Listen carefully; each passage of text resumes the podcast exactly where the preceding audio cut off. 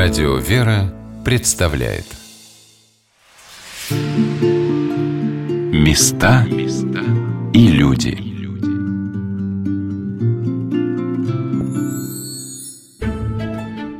Великая княгиня Елизавета Федоровна побывала на Урале дважды. В 1914 году исполнилось 30 лет с того момента, как юная Элла вышла замуж за великого князя Сергея Александровича, брата императора Александра III и стала великой княгиней Елизаветой Федоровной.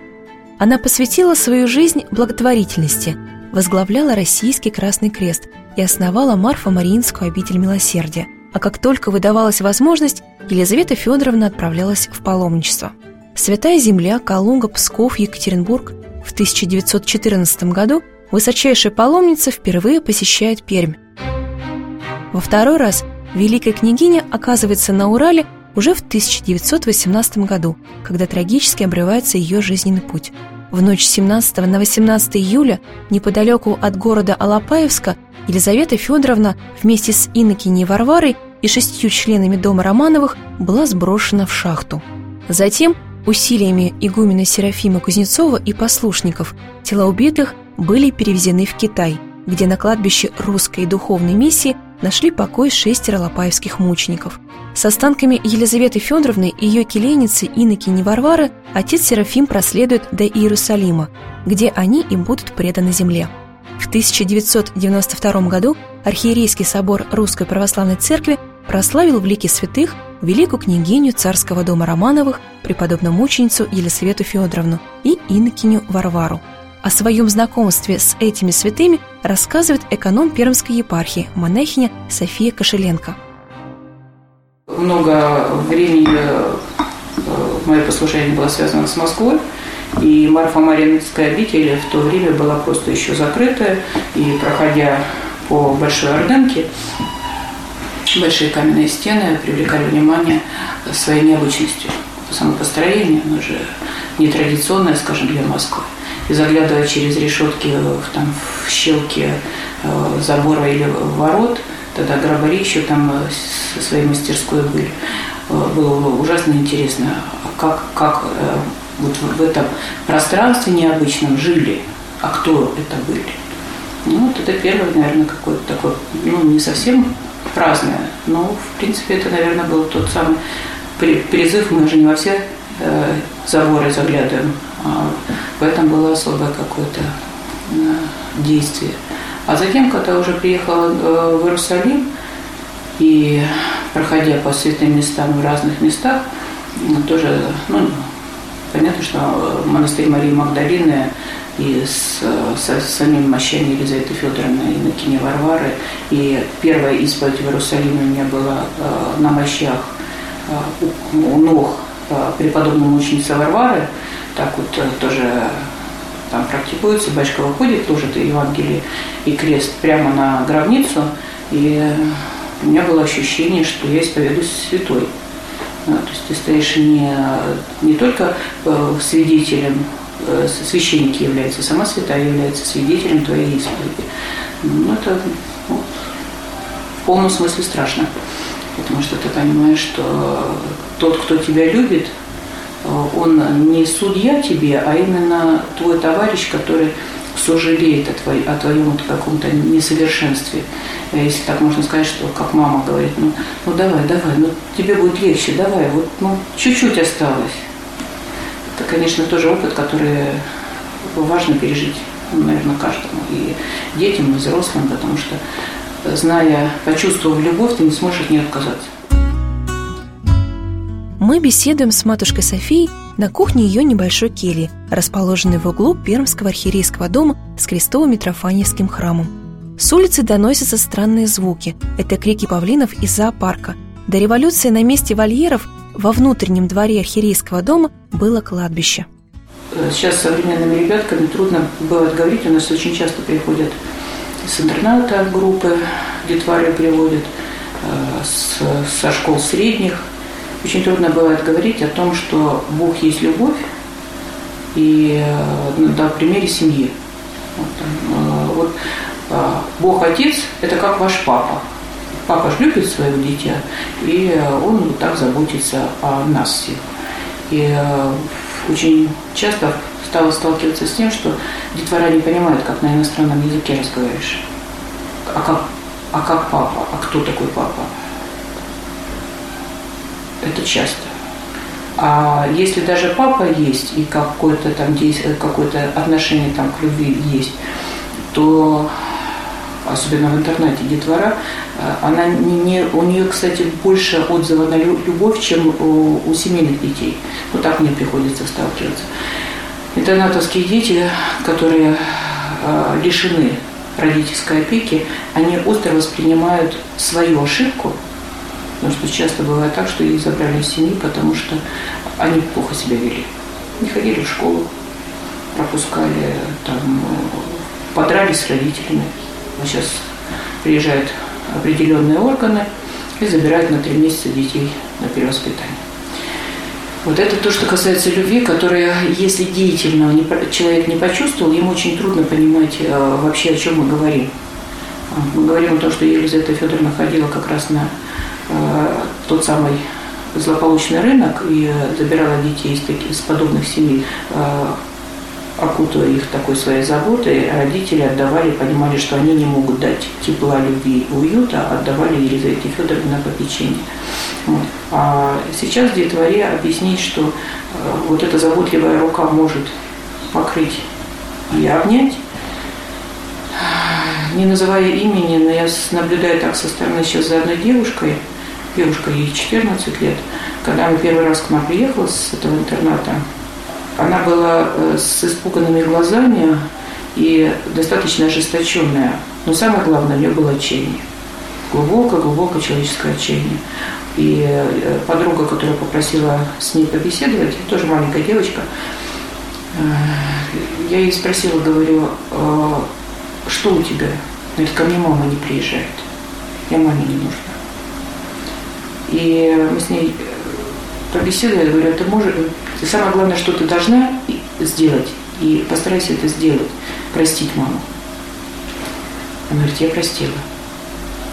Я говорю, у тебя изменится жизнь, у тебя пойдет все по-другому, только вот по одному принципу, то, что ты не простила. Затем мы встретились еще раз, она приезжала с группой этих ребяток, а у нее уже надежда, оптимизм, радость и понимание, что она в жизни будет делать какое учебное заведение она поступит, как она будет. А родители не приехали, но э, нет безнадеги. То есть человек, э, вот воспринимая э, маленькие, самые маленькие основы жизни, ведь что такое заповеди Божии? Это не ограничение делай или не делай. Это только о том, что если ты будешь жить по этому закону, то ты раскройся, ты сам раскройся как человек. Вот не будешь ты обижаться на другого, кому будет лучше? Тот другой даже не знает, что на него обиделись. Он даже и это. А больно мне, если я в обиде. Ребенок отпустил обиду, и его душа раскрылась, как у цветка, всеми лепестками, начала лопать. Я с трепетом наблюдаю за этим ребенком. И э, до последнего, сколько будет возможно за это, мы будем молиться за нее, чтобы за нее, за тех ребят, которые приезжают, в первую очередь оставляют свои записочки, не их поминая. Поздравляю покоение их родных. У кого э, там мальчишки приехали, у них никого нету. Отец с матерью умерли один за другим, а мальчишки там 6 и 8 лет. Они пошли в свою жизнь уже своей судьбой. Но здесь, в этом храме, они будут поминать. А что такое молитва? Молитва – это то, э, что э, благим отзвуком идет следом за человеком. Вот Елизавета Федоровна, э, я практически уверена в том, что она не могла всех обнять, она не могла всех согреть. Те, кто у нее был там, в обители, в, там, в лазарете, она за ними заботилась. А сколько людей проходило мимо? И сколько вот этих горестных судеб проходило перед глазами. Вот сердце любящее – дает э, человеку то, что он не видит. Но человек ушел, а одно только слово «Господи, помоги им». Я не помогу, Господь поможет. Вот э, это мы пытаемся с детьми здесь говорить. В основном, конечно, у нас большая часть это дети приезжают. Уточняю у матушки Софии, в рамках какого урока школьники посещают Митрофаневский храм. Светские школы, когда приезжают, есть такой урок хороший. Я очень благодарна светским школам, что они его организовали. Это называется День открытых дверей. Это когда детвору возят э, по всем религиозным конфессиям, и они получают информацию, что это за религия, как она устроена то есть храм, книжка главная, кто у вас тут самый главный и так далее. Они записывают это, галочки ставят, и вроде на этом урок закончен.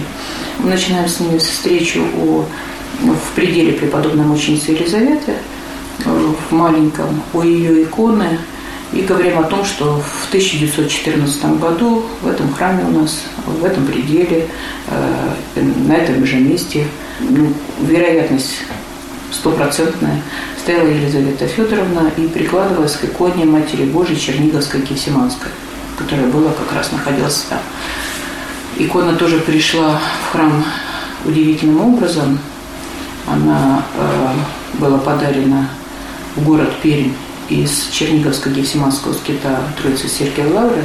Э, дату могу немножко сбиться, но это конец э, 18 19 века, 1870 где-то так, подарена с тем, чтобы владыка сам определил, в каком храме быть этой иконой.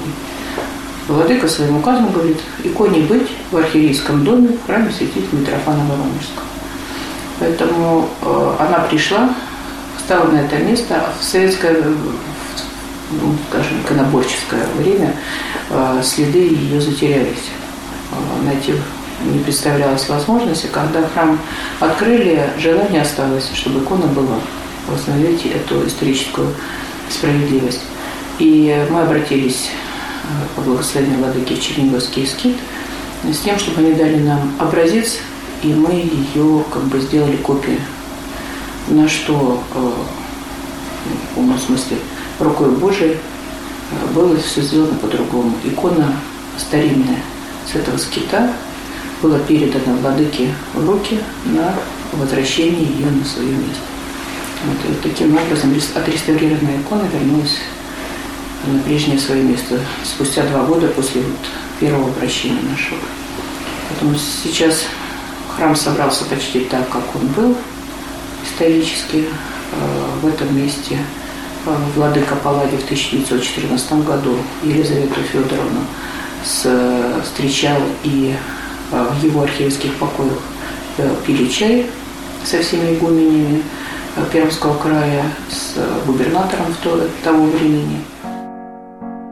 Сегодня на волнах Радио Вера мы рассказываем вам о великой княгине, преподобной мученице Елисавете Федоровне. Житие преподобной мученицы сохранило немало примеров ее сострадания людям. В Марфо-Маринской обители великая княгиня вела подвижническую жизнь, спала на деревянной кровати – часто по три часа в сутки. Питалась всегда умеренно, строго соблюдая все посты. В полночь вставала на молитву, а затем обходила все палаты больных. Могла задержаться у кровати немощного до самого утра. В то же время она следила, чтобы сестры милосердия хорошо питались и высыпались, но не принимала в обитель женщин старше 40 лет, поскольку уход за больными – очень непростое занятие. Марфа Маринская обитель основанная Елизаветой Федоровной в 1909 году, была уникальным по тем временам учреждением. Это не был монастырь в полном смысле, но в уставе сестринской общины уживались строгость монашеской жизни и практическая помощь нуждающимся – детям, больным, нищим.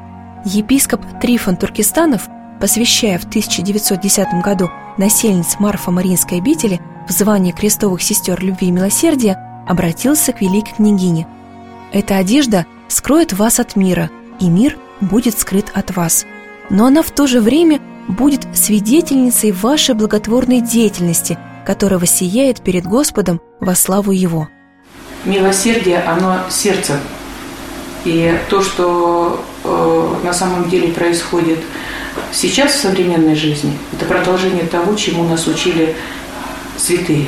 Вот те святые, которые оставили нам образ – когда э, Елизавета Федоровна ночью становилась на молитву о своих э, лежащих в лазарете, или о той женщине, которая э, была обвалена кипятком, а ее муж говорил, что все, вы такие сики и, и неправильные, а молитвами преподобной мученицы она стала на ноги, он поверил в то, что и Бог есть, это времена революционные уже, да, и э, человек, который молится, молится, имеет большую силу. Вот это та практика, которую мы сейчас продолжаем, которую мы можем каждой своей семье проверить. И вот эти ребятки, десятиклассники, которые уже на переломе своего возраста в нигилизм уходят, бывает, что мы с ними встречаемся от 15 до 40 минут. Все, они ушли. Вполне вероятно, что мы можем никогда не встретиться с ними. Но как э, Владыка Арсений на одних из рождественских чтениях сказал, сейте всегда, сейте везде, при дороге, в терне, в, на камни, в кусты, э, в море, вот куда угодно сейте зерно. Господь правит его произрастание. И он же сказал, что э, каждый из вас несите Слово Божие. Если ты домохозяйка, ты апостол у себя дома, не словом, делом, потому что женщине не дано проповедовать. А если ты учитель, ты несешь это слово на кафедре. Если ты военный, ты несешь в армии. И так далее, и так далее. То есть каждый из нас является образом, который мы представляем, что такое христианство, что такое, что такое Бог, кто такой Бог в этом мире – что такое любовь? В наши дни пермяки помнят и почитают преподобную мученицу Елисавету. Начиная с 2017 года Пермь принимает участие в ежегодных Елисаветинско-Сергиевских чтениях. В рамках этих чтений проходит конференция, посвященная Дому Романовых. А сейчас Пермь готовится влиться в императорский маршрут, рассказывает эконом Пермской епархии монахиня София Кошеленко. В Перми Елизаветинский маршрут, он выстроен, э, ну, скажем так, пока еще не на бумаге, а приблизительно начинается выстраиваться. Это естественно. А если начинать прямо с первого пункта, то, что касается Елизаветы Федоровны, надо понимать, что я, э, у нас есть Елизаветинский маршрут, а есть еще э, Романовский. Да, то есть все, что касается дома Романовых. Вот по Елизаветинскому это начало от Перми первой, э, тот причал, на который прибыл пароход, и э, откуда э, первые шаги делала Елизавета Федоровна по городу Перми. Затем по Монастырской улице был, они проследовали в храм Спаса Преображенского собора, где был отслужен благодарственный молебен по благополучному прибытию. Затем с этого кафедрального собора по тепловому переходу они прошествовали в архиерейский дом храм Митрофана Воронежского, где тоже был отслужен молебен, а, краткий уже. Елизавета Федоровна приложилась к Черниговской Гельсиманской иконе. Затем они поднялись, э, пили чай, и был прием в архиерейских покоях. И это первый день прибытия Елизаветы Федоровны. Мы его как бы повторяем ну, в своем, там, скажем, э, территориальной исследовании своем. Э, на следующий день Елизавета Федоровна была в Успенском монастыре на ранней литургии, где Владыка отслужил литургию и благословил путь Елизаветы Федоровны уже на Белую гору. А, по пути следования на Белогорский монастырь была краткая остановка на станции, на железнодорожной станции Бахаревка, где сестры Бахаревского монастыря, а в числе сестер была казначеем мама Игоря Серафима Кузнецова, а, вот сестры с приютскими детьми встречали Елизавету Федоровну на железнодорожной станции, а, приветствовали, э, она благосклонно к ней вышла и встретила их с радушием. Потом они проследовали уже к Белому, Белогоре. В, в них остановка была. На Белой горе все братья встречали Елизавету Федоровну к вечерней службе. Э, она на вечерней службе была в Иверском храме э, на Белой горе, который сейчас не сохранился, там только э, сам фундамент. А литургия Елизавета Федоровна по-моему, уже в Скиту они были на литургии. Вот с литургии могу помнить, это последний, следующий день.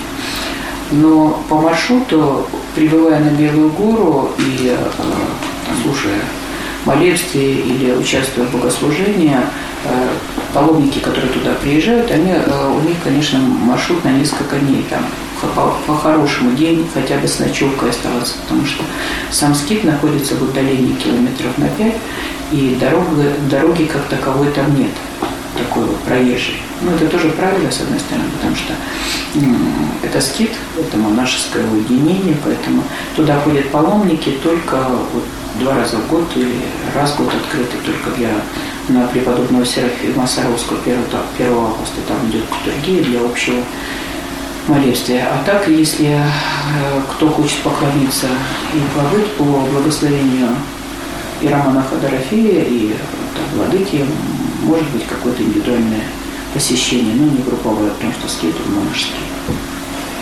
Вот такой маленький маршрут, который связан ну, в, в самом Успенском монастыре.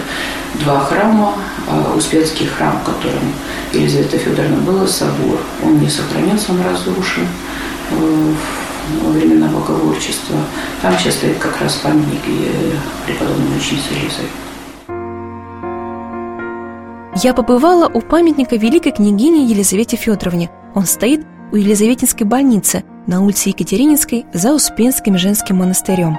Памятник показался мне очень трогательным. Великая княгиня смотрит приветливо и даже как-то ласково. В одной руке она держит крест, а в другой – свиток с начертанными на нем словами из Евангелия. «Друг друга тяготы носите, и так исполните закон Христов». А о том, как устанавливали этот памятник, мне рассказал историк Дмитрий Софин.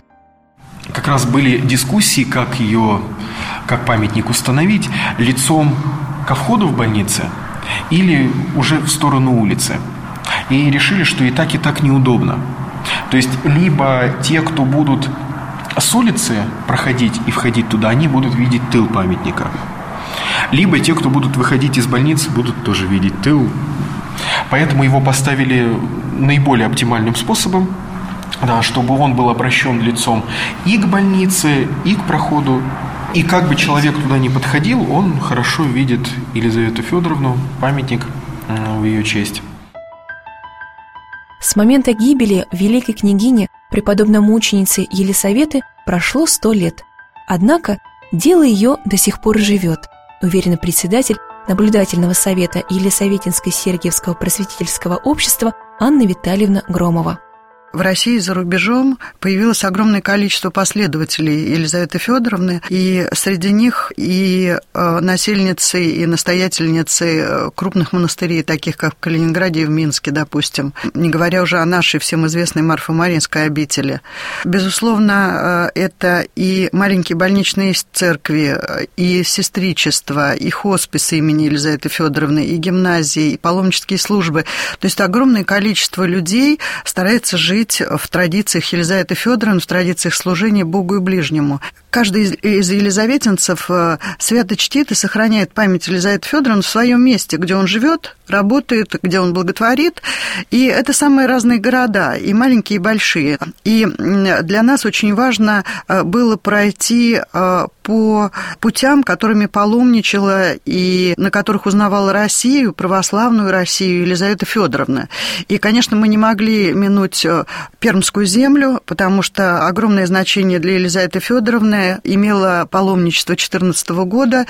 Паломничество это попало на конец июля-август, и, собственно говоря, известие о начале Великой войны Елизавета Федоровна встретила как раз в этом паломничестве. Именно тогда она посетила Белую гору, Верхотурье, Пермь, императорский маршрут, который инициировало Елизаветинско-Сергиевское просветительское общество, а, уже теперь имеет статус национального проекта. И сейчас а, мы уже создаем опорные точки на этом маршруте. В частности, вот мы открыли музей в Тобольске, который станет одним из а, наиболее посещаемых объектов на императорском маршруте в Тюменском крае, в Тобольске. И, конечно, для нас, как для людей, которые хотели бы, чтобы как можно больше наших соотечественников, как можно больше россиян взглянуло на события столетней давности, на нашу историю начала XX века, э, не глазами тех текстов, э, которые мы проходили в школе, потому что, к сожалению, идеологических искажений, фальсификаций, прямой клеветы достаточно было э, в этих текстах. Но мы должны по-новому взглянуть на события последнего царствования и вообще увидеть, что те 17 членов э, царской семьи, которые погибли в годы революционного террора в 18-19 году, это были достойнейшие сыны своего отечества. Именно вот об этом нашей экспозиции, в том числе и в Тобольске, где мы рассказываем о царской семье, он так и называется «Музей императорской семьи». А в Алапаевске, соответственно, наша экспозиция посвящена будет личностям тех, кто стал алапаевскими мучениками. Это великий князь Сергей Михайлович, это князя императорской крови Константиновича, это преподобная мученица Елизавета, сестра ее крестовая Варвара. И, конечно, для нас, как для людей, которые сохраняют память о царской семье, очень важно, чтобы те, кто пойдут по этим памятным местам, всегда могли опираться на что-то, да, чтобы облегчить задачу экскурсоводам, чтобы дать повод рассказать о том или ином событии. Конечно, памятники – это дань почитанию героев. А в нашем случае, как сказал патриарх Алексей на 150-летие Елизаветы Федоровны, Марфа-Маринская обитель, он сказал, что Елизавета Федоровна – это герой нашего времени. Да? Так вот, возводить памятники героям – это всегда было в лучшей русской традиции. И мы продолжили традицию благодаря нашим удивительным благодетелям. Да? Это фонд славянской письменности Мещагин Владислав Иванович, совершенно потрясающий человек, подвижник, художник – организатор, вообще удивительная личность. Вот э, на таких людях земля держится, как мы говорим. Благодаря его усилиям как раз появился памятник преподобному ученице Елизавете у Елизаветинской больницы в Перми. Он действительно немножко камерный, но он такой интересный, такой, она стоит практически вровень с мостовой, без постамента. И такое ощущение, что она просто идет тебе навстречу. И каждый приходящий, поскольку эта больница работает и благотворительно, в том числе, да, у нее есть много э, функций, она помогает э, часто людям, у которых не осталось другой надежды, кроме этой больницы. И вот Елизавета Федоровна в лучших традициях своей деятельности, в лучших традициях тех, кто ей следует, она выходит навстречу всем страждущим и болящим именно в Перми. Места и люди.